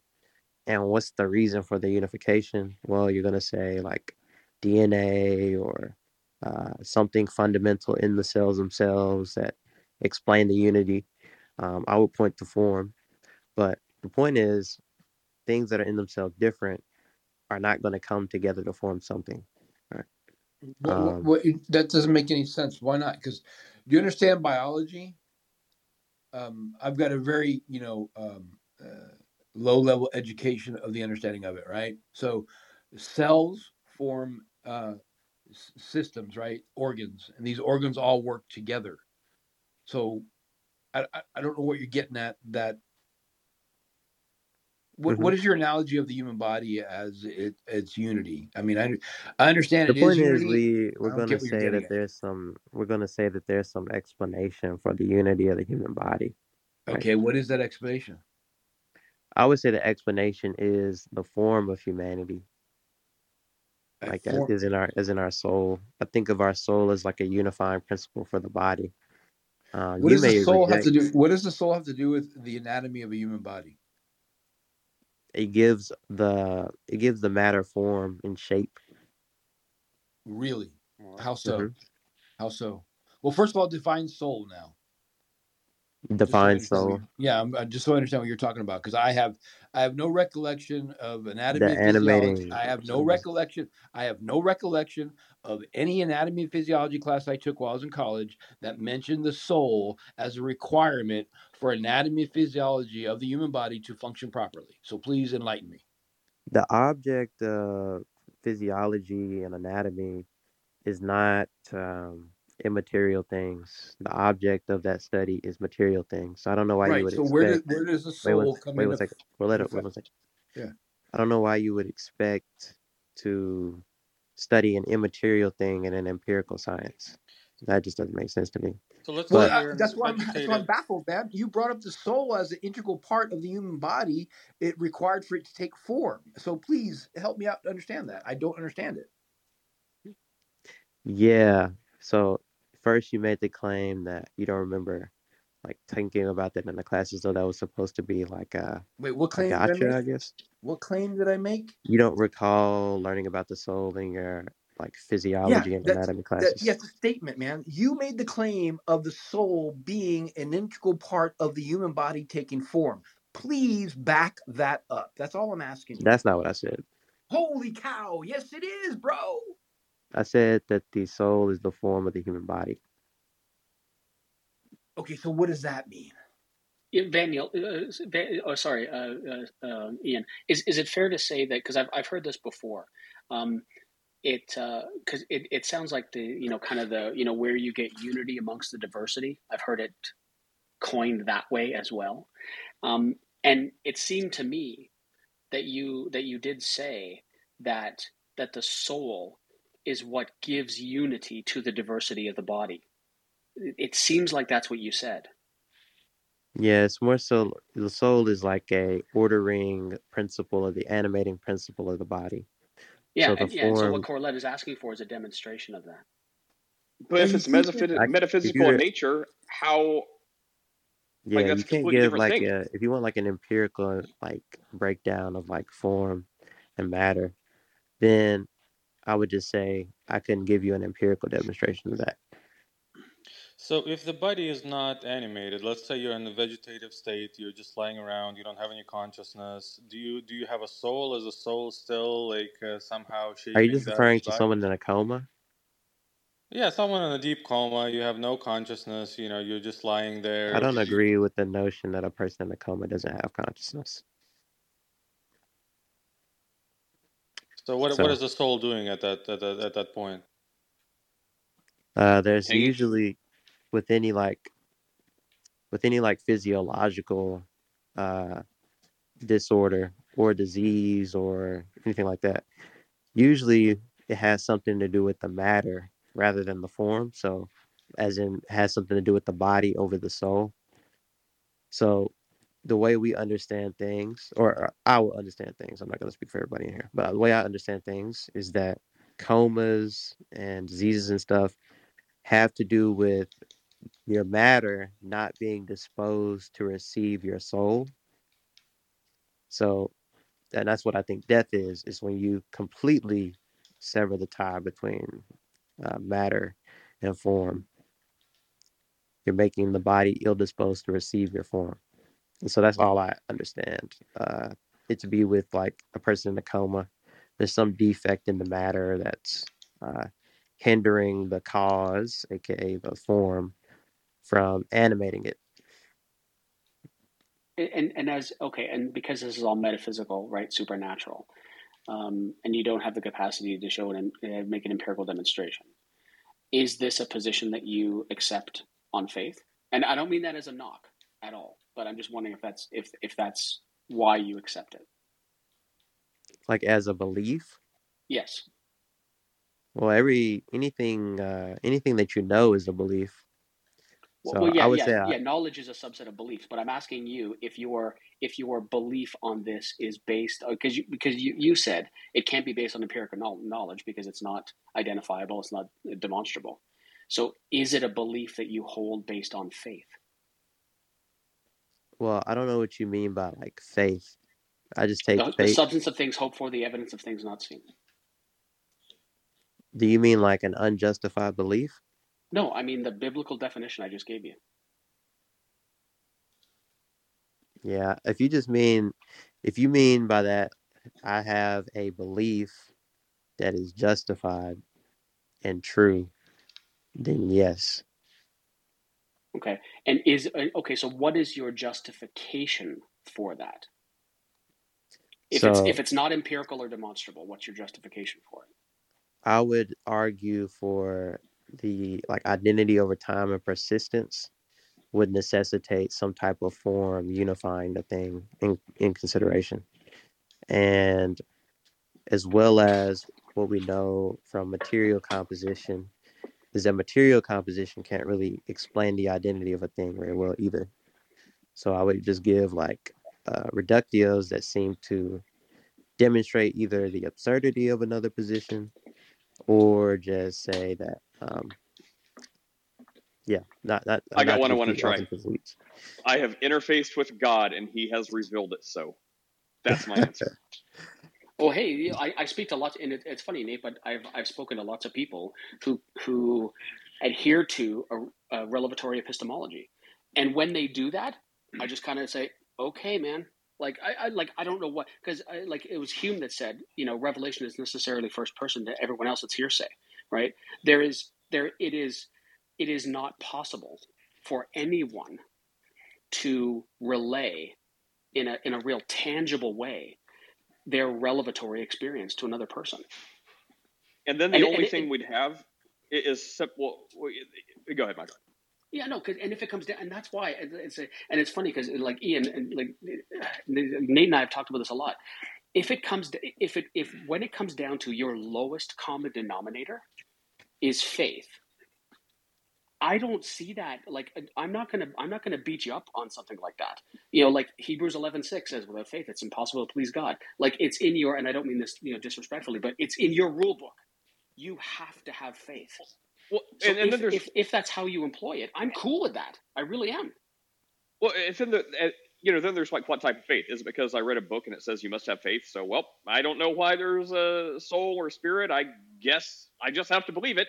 Um, versus you know it has been revelatory. You know it- it's been revealed by God. Like this spiritual stuff has been like eh, it sounds all like sci-fi and techie. Like no one else knows spiritual terms. Maybe I'll use that. Like it's like been downloaded. Like we've we've got it. Like you know we've had these spiritual experiences, and then it's not just like I'm the only person in the world to do this. It's like well then we we just have you know antidotes like a couple billion antidotes who are also Christians who are like oh that happened to you that happened to me too oh what happened and you just compare notes and find out you know it's very similar so you know th- this very similar type experience why people believe in spirits and stuff and it's not just because a book told them to I mean, you know, a book told them to, I guess. I mean, a book says without faith.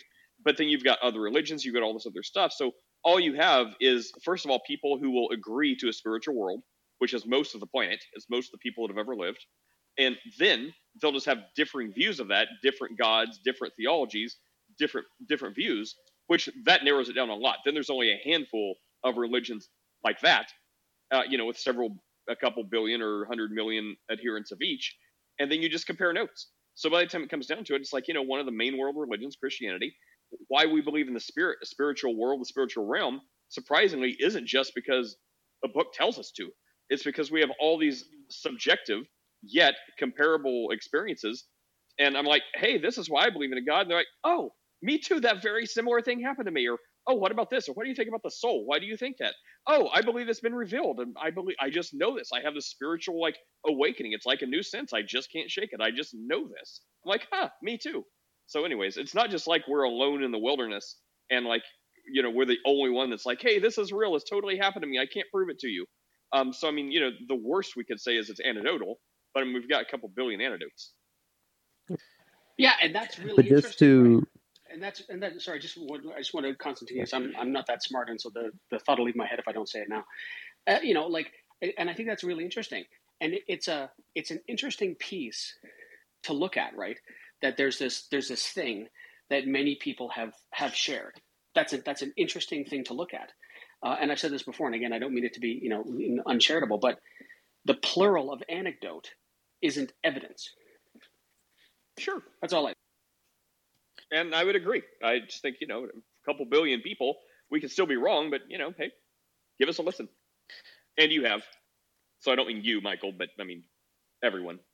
I mean, I think the problem with revelation is, I mean, you, you can have spiritual experience, some kind of intuitive sense of something, but really, you, I mean, it's not like God is coming down and telling you there is a soul and it has these properties. It's the you know animating form of your body. You know, God is not giving you definitions, so you have to read them somewhere and you learn about it, right? So you're you're opening the Bible, you're reading them, and any topic you take, like the soul or any anything you want, the, the attributes of God, there's conflicting descriptions in the Bible. So there's no way to like come away from the you know from the Bible with a single definition of anything because you read you know one passage it will say one thing. You'll read another passage it will say another thing. So categorically false.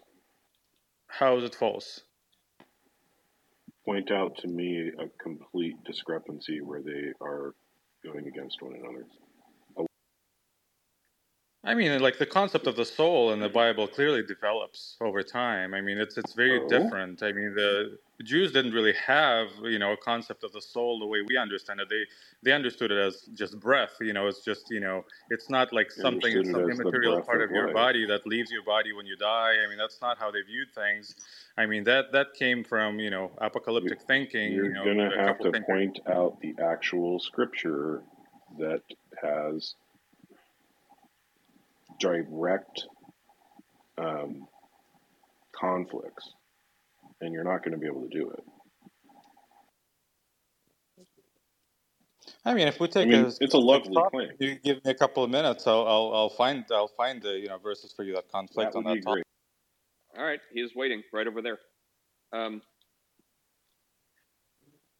but I would just say, you know, while you're looking up, you don't need to reply since you're finding what Chris uh, asked for. Um, but I mean, when you, from your perspective, start talking about, you know, how there there's no, um, you know, clear definition of the soul and stuff like that. Well, I mean, you're you're talking to an audience of of you at that point because you know I just went through like let's talk to the theist how they actually believe it. So if you got a couple billion Christians who were like, we don't know what Constantine's talking about, we're all on the same page. Yeah, we get it. Uh, this is the soul. This is how we understand it. Um, while you you are you know wherever you are saying no no you can't understand it because it's so different. There's so many discrepancies. Meanwhile, all the Christians that agree are like, yeah, there's no discrepancies. We all are on the same page. It's one of those type things. Welcome, Steph. Good morning. Are you prepared to have your face and brain melt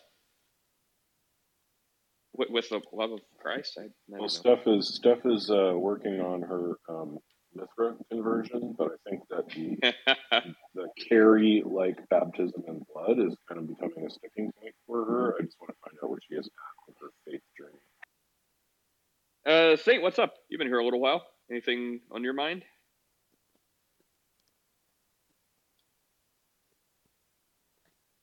just wanted to tell you how amazing you are, Nate. Uh, just uh, I, I don't I don't know what else to say. What else to make you sound like? Oh, the projection. I just had a question for Michael. Yeah. Uh, so like, do you think so? Like, the reason why I believe is after seeking God a few months, um, I was reading Proverbs, and out of the middle of nowhere, all of a sudden, it's hard to explain, but everything in me knew all my problems in life were a result of not obeying the God of the Bible. And I was incarcerated at the time, so I had tons of time. So I was writing all these things down and taking them to a, a chaplain or a pastor. And he showed me in the Bible how every single one of those things is wrong. And then even still to this day, um, it's true that all the problems, and I just see obedience to Christ is the answer to all all our world's problems. So if you if that happened to you, and then throughout throughout the last ten years, um, there's been many other things, but would you would you believe if that happened to you? It's interesting, right? I, I don't know. I, have heard it argued like this I don't know what it would take to convince me. But if the God of the Bible exists, then he knows precisely what it would take to convince me. So either he doesn't want me to be convinced, or he's not ready for me to be convinced yet. I've heard it argued like that. I don't necessarily share that stance, but I, I wanted to share that just because I've heard it, you know, and I thought it related to something you said. Um, so based on your account of what you just gave me, I think you have I think you have a reason to believe what you believe. I don't share that belief, but if you know if you know if unless you're lying to me, and I don't think that you are, I don't think you have any reason to. Um, you know, it, it's funny that you bring up Proverbs because Nate, Roy, and I, what Roy, uh, Nate, like six, eight months ago, did a little study where we went through all of uh, Pro- uh, one of the chapters in Proverbs talking about something. I can't remember what, what chapter it was. Do you remember, Nate? Top of your head? Uh, are you talking about the one where we ask you to go through it and come up with all the proverbs that you thought you would live your life by or agree with? Yes, exactly. Even, yeah, even yeah, though- yeah, yeah. So I, anyway, I, I, I, I find it uh, just kind of uh, interesting that you shared that because because Nate, Roy, and I months back uh, did a little experiment, and I think we came up with I think there were twenty five verses in the chapter, and I think there were seven. I, I want to say about twenty percent of them were proverbs that I thought were decent and seemed, you know, to to align with what I thought was a you know decent society. Um, I think whatever you know, if that convinced you, I, I great. Um, but I can't tell you whether or not, like, I guess the most honest I could be with be with you is if something like that happened to me, it might convince me because it, it seemed to have convinced you. So it might convince me. It's possible, I suppose. Yeah. Can I think real fast, Saint? Um, yeah. What uh, you gave a little bit since you know my thing is well, hey, do what the Bible says. You know, pray, see. What what like state were you in? Like, were you just like um, maybe maybe you said it, but could you go into more detail, like what state you were in whenever you uh, right before the, this stuff sort of happened to you? Were you like um, w- were you always like sort of believed in a God, or wasn't sure it was Jesus, or were you like an agnostic or atheist, or what what was your um, kind of you get what I'm saying? Like, what was your position? Were you're like um, I don't believe in a God, and you know I hate the idea of religion, and uh, you know God, if you if you are real, you're gonna have to like come down from heaven and show yourself to me, or you're like, ah, my life is a shambles, everything is a mess, ah, save me, God, save me. Like what what kind of state were you in uh, when this happened? Uh, r- real Like quick, I got confirmed. I got confirmed when I was 15, but the only thing I remember is we got different fast food every Wednesday. I don't remember any of the stories. Um, I tried to join the military at 30, and I was too old. I was ready to die. I was, but I wanted to die for a good reason. Basically, I, uh, I was a bartender. I was an alcoholic big time, and I just kept screwing up my life. Not tragically, but badly. And I would I would always pray to God when I was sick or close to dead or when I got in trouble. I would seek Him, but I never had any clue what it was like. But it it took me to where I was completely humble. I was asking like tons of questions, tons of skeptical questions, and yeah, so that's where I was at. And I was open. I was openly praying with people, strangers. Um, yeah, and I just had, I was, I was at the end of myself and desperate, humble. If that makes sense. I mean, that's Ready that's to die. I. I didn't mean, care. I mean, I think more time, maybe not. I don't know the stats, but it seems like a lot of times that I mean that's kind of where people, um, you know, where people find God, right? And then I mean, of course, the counter is well, you're vulnerable and able to be taken advantage of, but I mean, you know, if it lasts 20 years later and you're still going strong, I think that argument kind of dies. If it's temporal and it fades when you get your life back together, maybe that's when you can make that argument. Uh, but to keep going strong, I think you know there's something that's stuck, and you know whether you believe the Bible or not, it's in there. Like you know, God is near to the brokenhearted, right? Like like whenever people are in that state, is it any wonder like they're they're more receptive and they find God uh, versus people that you know think their life is fine and they don't need a God and they have everything put together? Um, I mean, it's in the Bible, so maybe that's one of those things. It's just an interesting coincidence. Um, but I mean, you know, I think there is a spiritual backing behind it. Um, what are your thoughts, Michael? And then we'll see what Gary has to say. Yeah, I think it's. I, I think that's uh, an interesting thing. It, it does seem to me, it's it's one interesting statistic that I've always uh, found interesting that people that the majority of people who are uh, incarcerated are believers. I've always found that interesting. But yeah, I've I've spoken a lot. Let's move on to other people and let them talk. Uh, Gary, what's up? How are you today? Are you speaking? Uh, if you want to speak, you gotta find the microphone, hit the mute button. Let us know if you want to speak.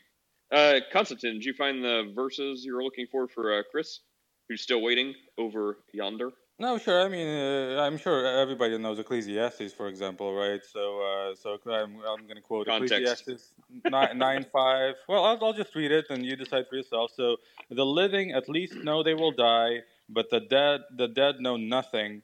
They have no further reward, nor are they remembered. Whatever they did in their lifetime, loving, hating, envying, is all long gone. Uh, gone. They no longer play a part in anything here on earth. So go ahead, eat your food with joy, drink your wine with a happy heart, for God approves of this, and uh, that kind of thing. So I mean, he's he's saying when you die, you die. I mean, there's nothing that goes anywhere. That's not what he's saying.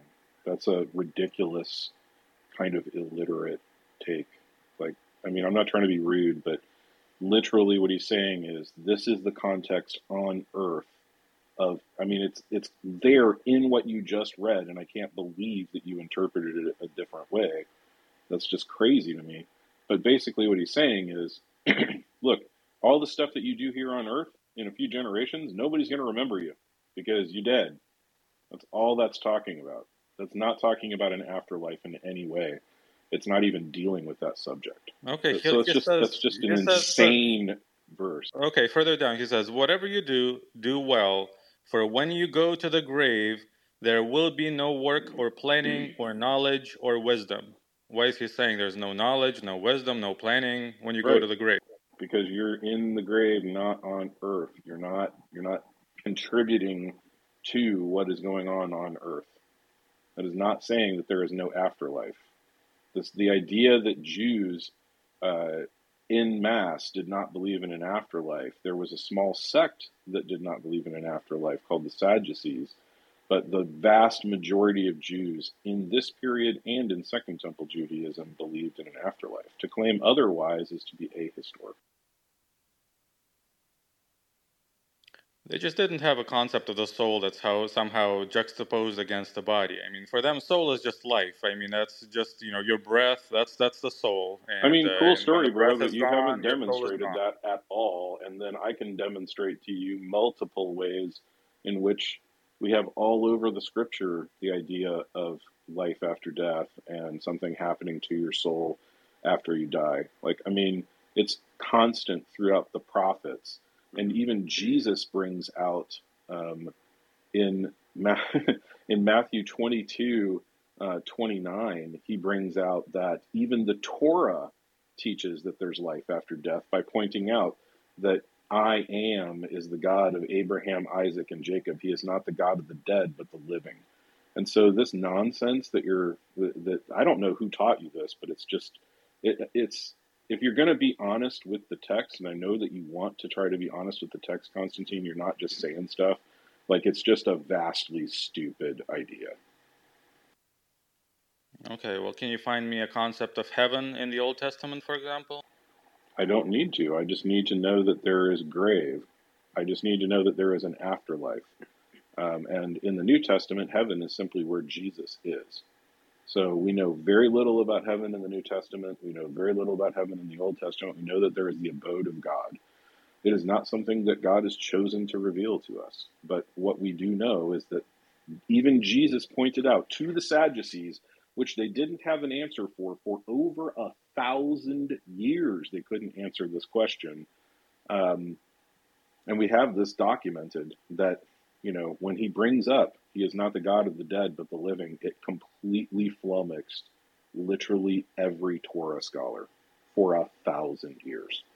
So, I mean, you know, it's just, just I would just say maybe pick up a few other sources rather than just, you know, the ones that you have been reading and, and try to read a few more conservative scholars that are giving you a counterpoint so that you can come to a synthesis understanding rather than the understanding of one side. I read liberal scholars all the time. I'm reading Elizabeth A. Clark right now.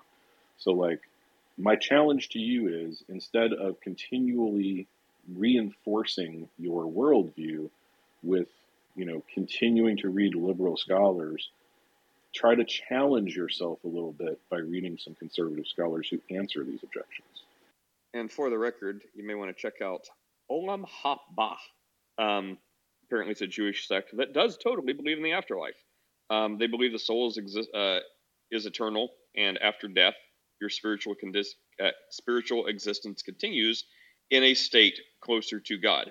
And uh, apparently, uh, there are plenty of rabbinic literature and text that uh, mention resurrection and even some Jewish mysticism, like Kabbalah. Uh, is Madonna still into Yes, that? resurrection. Anyways, like, that's that's the key point. well, well, and, and, hold on. Finish, Nate. You're amazing. Okay, I'll finish. Um, and when you get to like Kabbalah, you know they can like take it to reincarnation. But the first thing, the check out the Olam Haba, uh, which apparently believes in a spiritual existence and a soul, which uh, is probably the closest you're going to get to like the Christian heaven type thing, like living with God. Um, and then from there you can get to like resurrection and reincarnation. But Olam Haba, check that one out. So, I mean, in the in the Old Testament, you have a few examples of people going to God's abode, but God takes them in the physical form. So they're like taken up. It's not their soul that goes to God, and their you know their body remains on earth. God literally takes their body up to heaven. I mean, that's that's the image you have.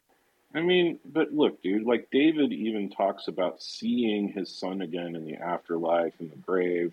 Like, this is constantly throughout the scripture. Like, the idea that, you know, somehow that there was no concept of the soul or the afterlife, you know, in a non physical sense is simply not supported by the text. I'm just saying, maybe before we make claims, we check out those claims to see if they're true, because the idea that the soul is this Neoplatonic concept that came about through, you know, Greek philosophy is simply not supported by the text of Scripture. It's a liberal claim that has absolutely no water. I mean, it's kind of like the liberal claim that um, Daniel was written uh, in the intertestamental period. And the reason that they say that it is the only evidence they have for Daniel being written in the intertestamental period is that the prophecies are too accurate and they couldn't have been written when Daniel wrote them because that would be supernatural prophecy. That's literally the liberal argument. It's stupid. No, no. There's there's there's uh, plenty of arguments. So there's a linguistic argument. There's an argument for the fact Wait, that when, when hang on, Daniel stop, stop, stop. No, I can't anymore. Like the question's answered. Olam Haba means the world to come. It's not a set. So just Google that. I wanted to copy and paste, but my chat only goes like three lines, so I can't do it because Clubhouse sucks. So check that out. Olam H A B A. Like it, it, everything you're saying doesn't exist. It literally does. Like go find a rabbi and tell him his religion and his people are all wrong. Like, go to Judaism and tell them they're wrong because they believe that souls exist. So everything you're saying is not true. I'm literally reading it as you're saying it. I'm like, whoop, he's wrong there. Whoop, he's wrong there. I mean, there's no no reason to continue the conversation. They believe in a spiritual ex- this olam haba, this world, future world to come, believes that they're going to have eternal existence, and it specifically references the soul. So, like, not talking about Kabbalah or reincarnation or anything like that. Olam haba specifically is saying they believe everything you are saying they do not believe. So, I mean, that's just the answer. Like, if you want to dispute that, go tell Judaism they're all wrong, and you know what they believe better than they do. But there's no reason uh, to continue this. It's making me go crazy. Um, so check that out if you like. Um, Chris, do you have a final thought, or anyone else have anything else to say? No. James Nosa. Yeah, are you are you uh, closing the room now? Sorry, I was away for a while, so I just got back. Are you closing the room already? Uh, already, I've been here like two hours. Yeah, but uh, are you closing? Because I wanted to bring back something that um you mentioned. I think while the room just started. Uh, yeah, Is that ahead. okay? Yeah. Okay. Yeah, regarding the um uh repentance after after death, right? Is that is that Uh-huh. that's what you were talking about earlier? Yeah. So I was going through that um, passage that um all of us actually quoted that um it's appointed for man to die once and after death judgment. There, like, wh- what would you say you understand by judgment there? Would judgment be God saying you're good or you're bad? If you're bad, hell. You're good, heaven. Is that what you would understand as that? Yes. Okay. Yes. so, but now, would it? I don't know how time works after death, but you would you would see in some parts of uh, the New Testament also. I think Paul was writing to is it the Thessalonians? I think where he was talking about the brothers asleep. That because of what Jesus has done, the brothers asleep would rise again in the uh, the judgment day, for example. You get. So my question is, or my observation is, if it's appointed for man to die once and after that is judgment, is it instantaneous for that man who has died? Or does the man have to wait until, yeah, So we talked about this a little bit yesterday. Uh, someone had an interesting idea, and I, I mean, no matter how it happens, like it, it doesn't matter. Like it's going to happen. So if you want to like put a time gap, that's whatever. Um, technically or practically, it doesn't make a difference. But so someone was positing the idea that you know you you don't instantly die. You continue. I think they were saying like your consciousness continues or whatever. But from your perspective, as soon as you die, boom, you're judged. You're in heaven. However, that could be um, not like someone like if your grandma died 50 years ago, she's been in heaven 50 years, um, like you're saying. So, anyways, we talked about it yesterday, and someone kind of posed the idea that from our perspective, as soon as we die, it seems like we're we're judged. Um, but that could take thousands of years in the interim. But we're not just like dead, and we're not just kind of like existing and continue consciousness. Um, it's like we're we're like something with with like time. We're like time stopped or something. Not like soul sleep or anything like that. But from our perspective, that's how it is. So not like someone's going to be like, "Oh, I've been in heaven. I've been in heaven ten thousand years, and you just got here." It's a welcoming committee. Um, one view is that. The other view is no. Whenever it happens, people who are dead are still dead for the last ten thousand years or whatever. And whenever the end comes and everyone is judged, uh, that's when everyone's going to be like, "Oh, I I just died." And we're like, nah, bro, you've been dead ten thousand years. Here's Jesus." Um, so I don't know what to say other than we talked about uh, various interpretations of that. okay, yeah, because what I was just thinking of is what would the soul be doing, yeah, if it's waiting for thousands of years? But so I kind of ascribe to the first uh, explanation there that uh, um, it would for that human that has died would be like instantaneously facing judgment, and yeah, I Do you have thoughts on that, Chris? I, I'm sorry, I'm in the middle of something else work. I wasn't really listening.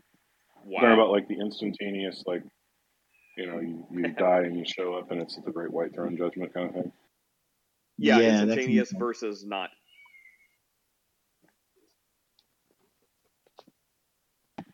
Yeah, I don't really have an opinion on it. I'm not really over. Would it be fair to Well, say that our soul isn't affected by time? Is that true?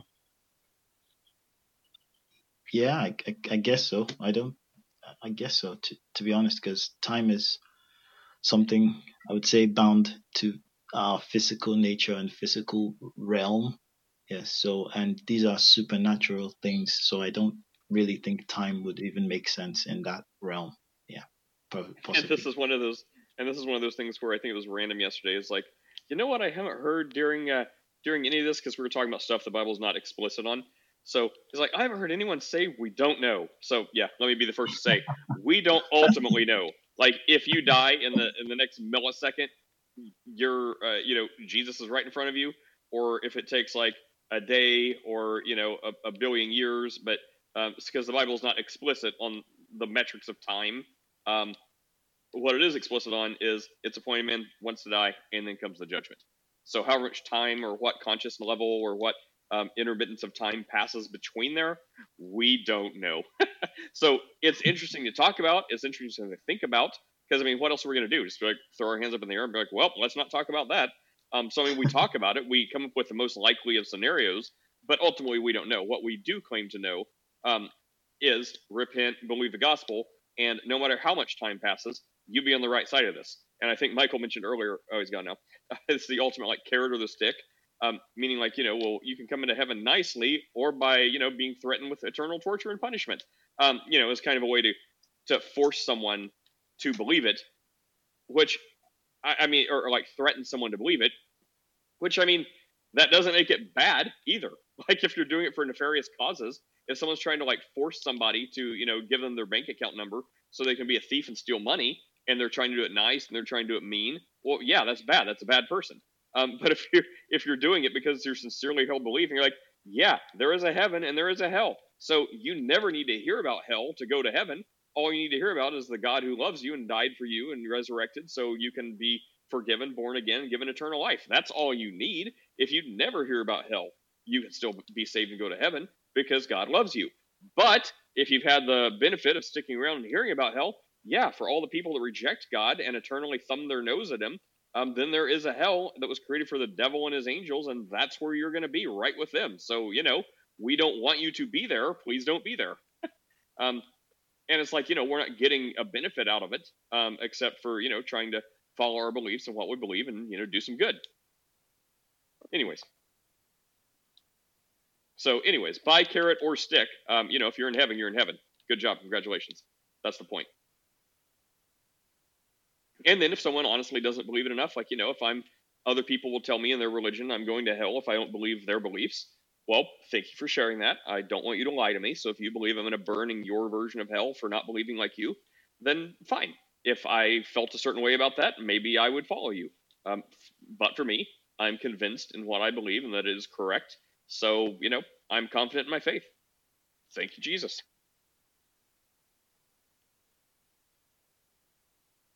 All right, great. Well, everyone have an awesome day, and I guess we'll see you all next time. Take care, everybody.